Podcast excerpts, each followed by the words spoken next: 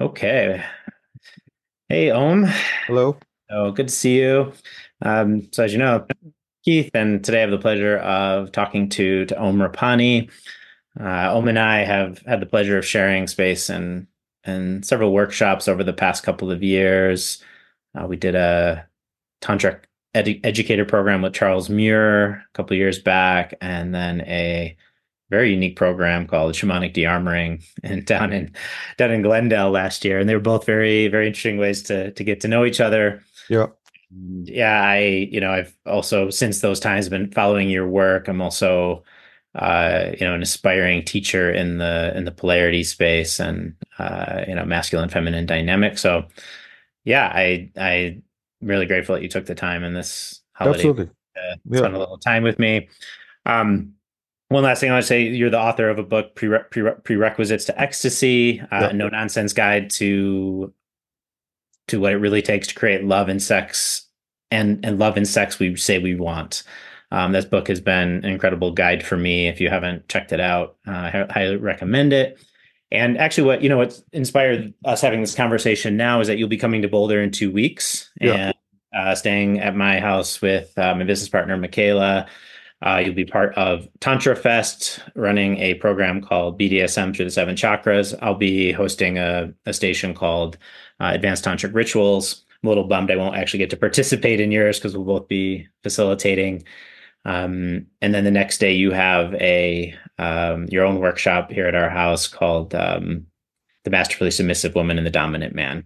Yeah. Uh, so thought we could just talk about a few of these things, kind of like what what you're bringing, and um, um, I, I noticed I like wanted to just start with a question for you around like I, I've read this in your book a little bit about your history and your path, but maybe just briefly like what inspired you to like what was your path to you know going from I believe you were in medical school right to like finding your way into into this work. You know, people always ask this, and I wish I had some really interesting answer for you, but it was really a very slow transition.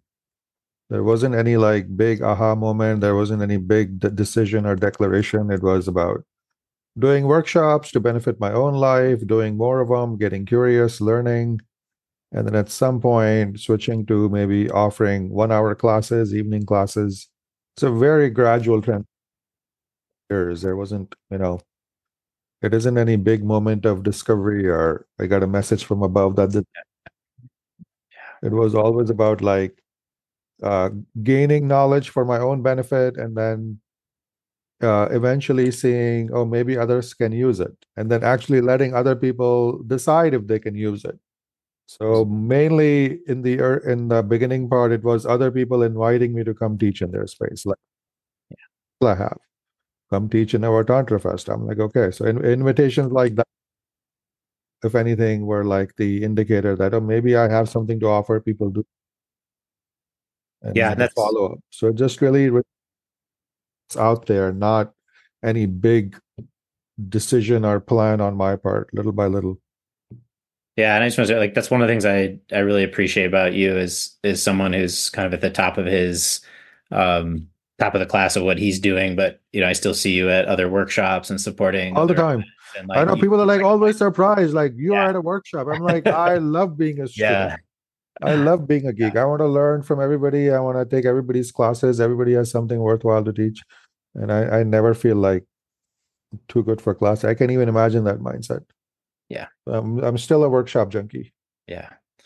What you know that that leads me into the one thing I wanted to talk to you about today. You have a, a one of the first chapters in your book is that men are terrified of sexual education. So sort of like the opposite of what you're talking about. There is just like I remember reading a study once where it says men kind of learn some sexual habits in their late teens or whenever they initially start having sex, and then Yeah. many of them just like double down on that for the rest of their life, and that obviously ends up in a lot of disappointed women. So like say more about that and like what you've seen like why are men so afraid to like find a coach to go to a workshop to admit that they you know maybe could be better partners and lovers Yeah.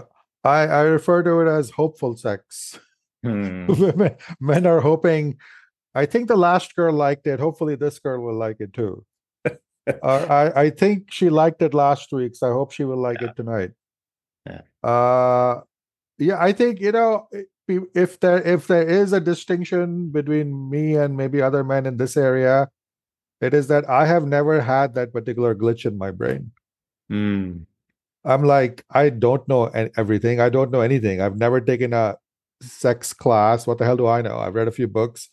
It was never in my mind like it's a blow to my ego if okay. somebody gives me new information. I'm like, I hope there is new information. Totally. I hope I am not, as I was back then or even today, the final authority on sexual mastery. I, I hope to God that is not the case. Yeah.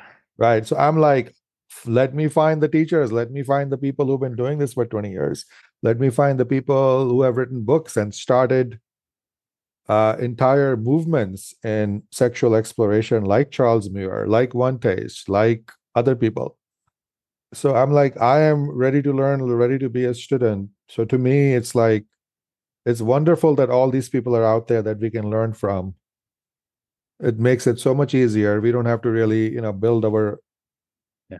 wheel from scratch. But this is i have noticed this over and over and over in men that they there seems to be some really deep seated fear in them that if i go learn if I take a class, if I learn BDSM, if I learn more about how to handle a woman's body or what women's eros is actually like, that that's going to reveal to me what a crappy lover I've been all my life. And it's almost like a defense mechanism, like they don't want to know. I, I don't particularly personally resonate with that mindset, but I can tell you it is very prevalent. It is extremely prevalent men who have come to my dominant man course, men who have paid me over four grand to do my dominant man course. In that course, I tell them, listen, you need to learn to handle a woman's sex. There is no way you can dominate a woman without dominating her sex. Not today. Maybe a hundred years ago. Maybe Eros wasn't that important. Today's woman, if you can't handle her sex, she's out the door. She has too many options and she really needs that in her life. So, for the love of God, acquire sexual mastery. Right. Come to my class, go yeah. to some other class, learn to stroke pussy, learn to do BDSM. I can tell you, even these men who have committed to my work, paid me four grand to take my class, even they hesitate. And I'm like, what is yeah, wrong with you people? Yeah. It's very interesting. You, you say that because I've had the same experience with a lot of my coaching clients where it's like they they invest quite a bit. And then I say, I say like, look, like this is gonna hurt because you're gonna have to. I think you even say in your book, like it's a reckoning. Like to say I I want and need to make some changes and I'm going yeah. to improve makes you look back and say like, wow, I've been pretty poor in my relationships and in my love life. Yeah. And it's like, but what I say is like, you want to do that today or 10 years from now or 20 years from now or like n- never in your whole life. Like I hear choice. you. I, yeah. I really think that's a matter of attitude and in my case, I'm like, give me the good news, give me the bad news early. give, yeah. give, me the bad exactly. news now so I can start doing something about it. Right. But I I think there are a lot of men who are very defensive in this area. Yeah. Yeah, it's, yeah. it's an it's an area of I think just eh, just great insecurity and what I also find interesting is as men, I think your typical male, like we spend a lot of time thinking about sex or trying yeah. to acquire sex. And then for me, it's like a disconnect of maybe there's something on your side you can do to, yeah. to improve the ecstasy and the satisfaction and uh, of your partner and so on. And you know, this goes even layers deeper. I'll tell you what happens. Even when I do my scenes and women may come to me thinking, oh, you're a good dom you're skilled i want you to handle me. Even after my scenes my stroking sessions i am a complete geek. Yeah. I will tell the women tell me the truth. Yeah. Which parts worked for you which parts didn't work for you yeah. what are you withholding from me? Yeah. And i try to really get the truth out of the women because women are often so polite right that they will they will not tell you the truth or they will you know they're actually very generous. They will focus on the good. Yeah. i'm like no no i want to know what didn't work for you in this yeah. scene. Tell me the truth so that i can better get in tune with your system so i can increase my mastery. I'm asking the data for selfish reasons. Yeah. If and we don't have that feedback loop we are flying blind all the time. Yeah. and i think and i think what you're doing there is the invitation for feedback is so big because I imagine yeah. a lot of women have experiences where they've told a man something that doesn't work and his fragile e- ego collapses and then yeah. she learns not to tell him the good things. So I think this is a good instruction for it's most a very like, it's a very common yeah. phenomenon that yeah. men make it expensive for women to tell the truth. Yes. And then women stop telling the truth.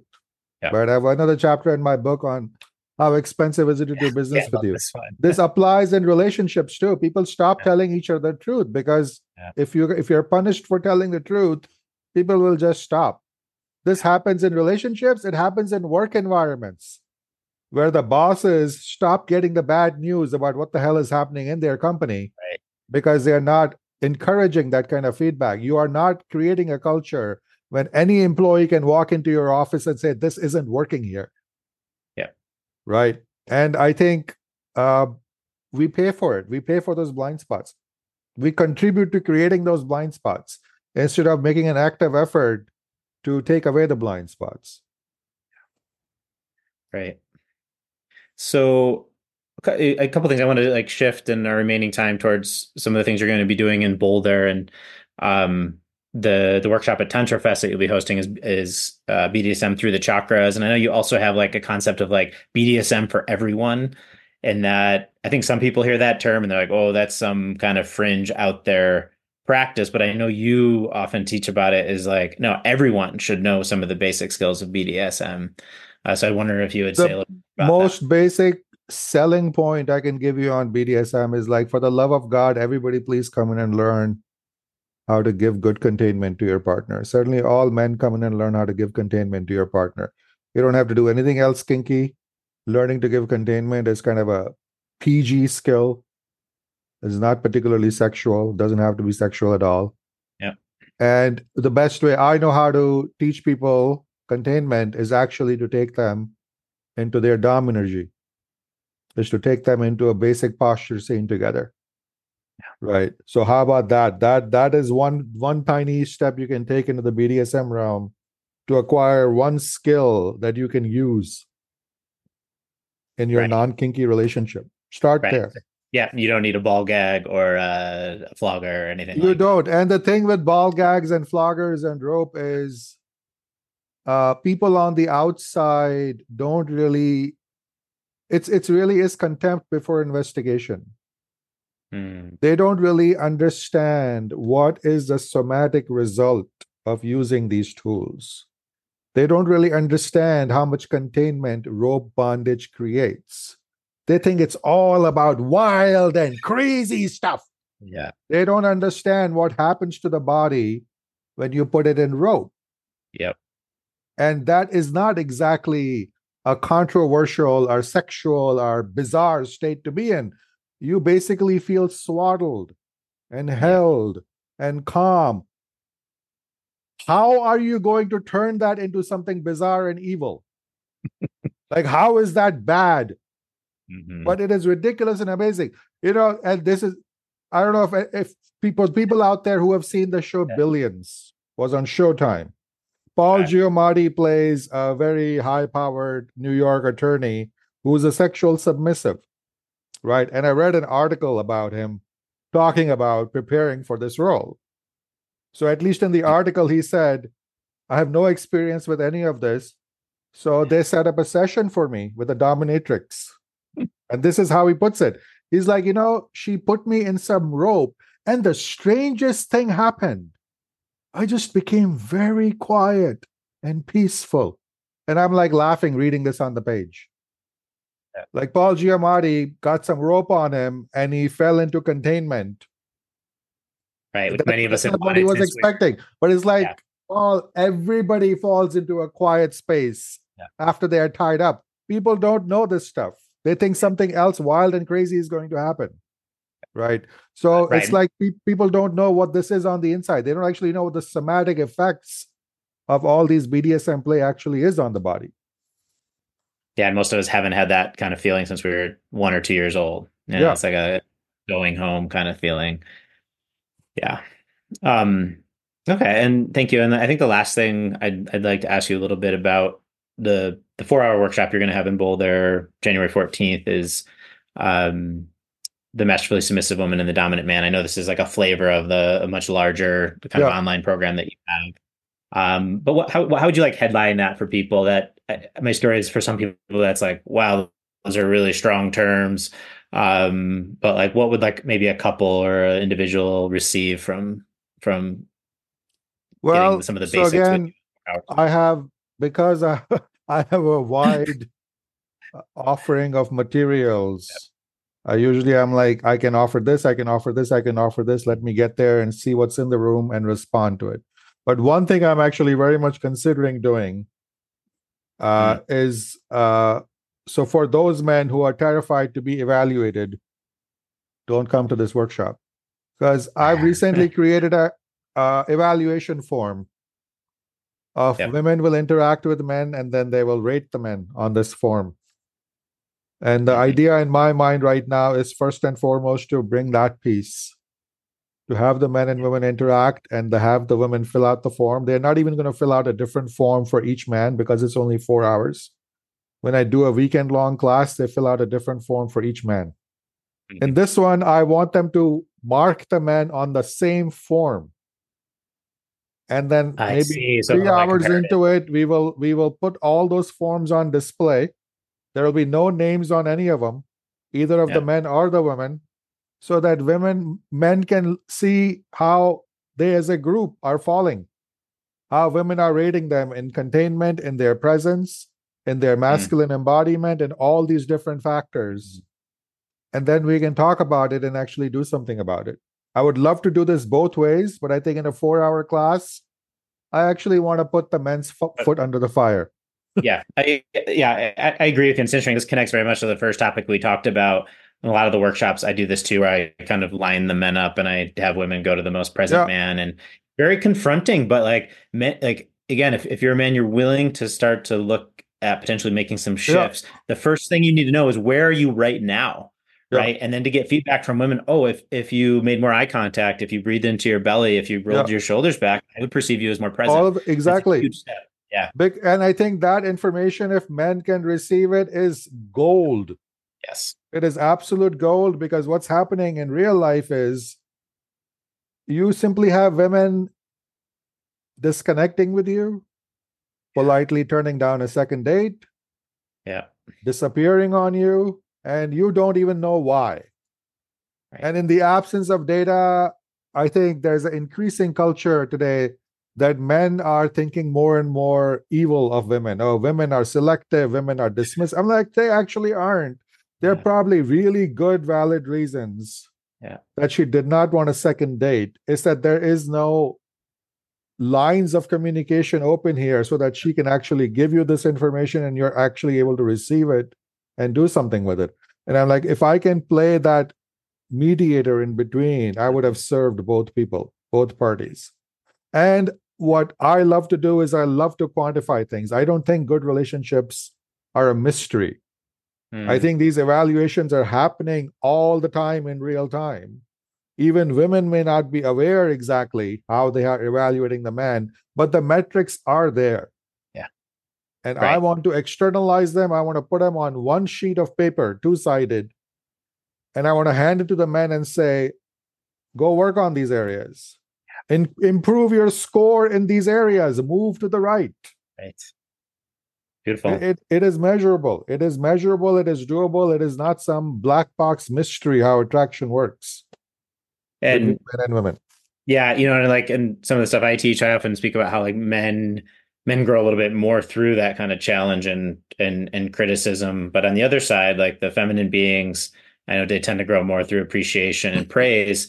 So what would be like the flip side? Like what are the women um, it sounded like you said you would even do the evaluation. I, I am equally yeah. ruthless with women. I think women need to hear the bad news too. I think women yeah. today are, are quite solipsistic. Yeah. I think women are today are very good at finding men's faults, but I think they're pretty blind to how they are being perceived. And I think women also need to receive the bad news these days. I think the reason so many women's relationships aren't working, it's not all men's fault. I think women also have their heads up their asses. I don't think they understand. They are not, they don't even seem all that interested in asking, what is it mm. that men want from me? Yeah. right? Every goddamn workshop I see on women manifesting their ideal partner, I don't think they even ask, what is it that men want from us? Yeah. We Yeah. are just going to do some uh, rituals and la la la la and woo woo woo woo, and the perfect man will show up. I'm like, has this shit ever worked? yes. This is not a business strategy. Ask your fucking customer Yeah. what your customer wants Yeah. and then give it to them. I will give exactly the same advice to men. Yeah. If some man tells me this is just who I am, I'm like, you know what, son, go fuck yourself. Nobody mm-hmm. gives a flying fuck who you are if Right. you're trying to attract women. If you're trying to work for a particular company, if you're trying to sell your product to a particular people, you need to be interested who your customer is. This is the way the world functions. Get real. Land in the 3D world. If you want to partner with men, ask men what they're looking for. Mm-hmm. And again, if you're not interested in that data, yeah, go take another voodoo workshop and see if you can manifest your perfect man Yeah. without making any shift in your system. Uh, yeah. It's nonsense. Right. That's the yeah, that's the whole I, I call it, it's like an Amazon marketplace for partners where people are going out there like looking for all these attributes and it's like very rarely do I see someone be like what do I need to do to create the partner I want? Exactly. Yeah. I don't mind women having a checklist of this is the kind of man I want to be with. I'm like, fabulous, be selective, have a long list of characteristics you want in a man. But please, then after you've made your goddamn list, stop and ask, what does this man want from me? Where's that list? Yeah. What would this man want from me? How can I mm-hmm. make myself attractive to this man? Have you even asked that question? It's truly uh, retarded. It's retarded. You know, I tell my men, you want to go marry the Marilyn Monroe of our time? You can do it. Marilyn Monroe had lovers. She got married to a baseball legend, to a Pulitzer Prize winning. She slept with presidents. Yeah. Marilyn Monroe's of the world at any given time. They take on men, partners. You want the Marilyn Monroe of your time? Be the man Marilyn Monroe wants to be with. Yeah. You want to fuck Julia Roberts? Be the kind of man Julia Roberts would chase. Go be that man. Yeah. Right? The world is your oyster. Go be that man. But don't complain. Julia Roberts doesn't go for me.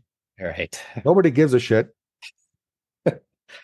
Uh, great. Oh, I, I love your passion. I love your ruthlessness.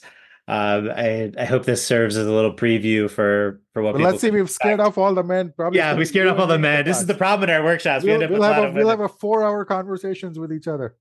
My story is some are going to hear this and feel feel inspired and really want to be here and be present. So, uh well, yeah, thank, yeah. Thank you for this time. My Uh, pleasure.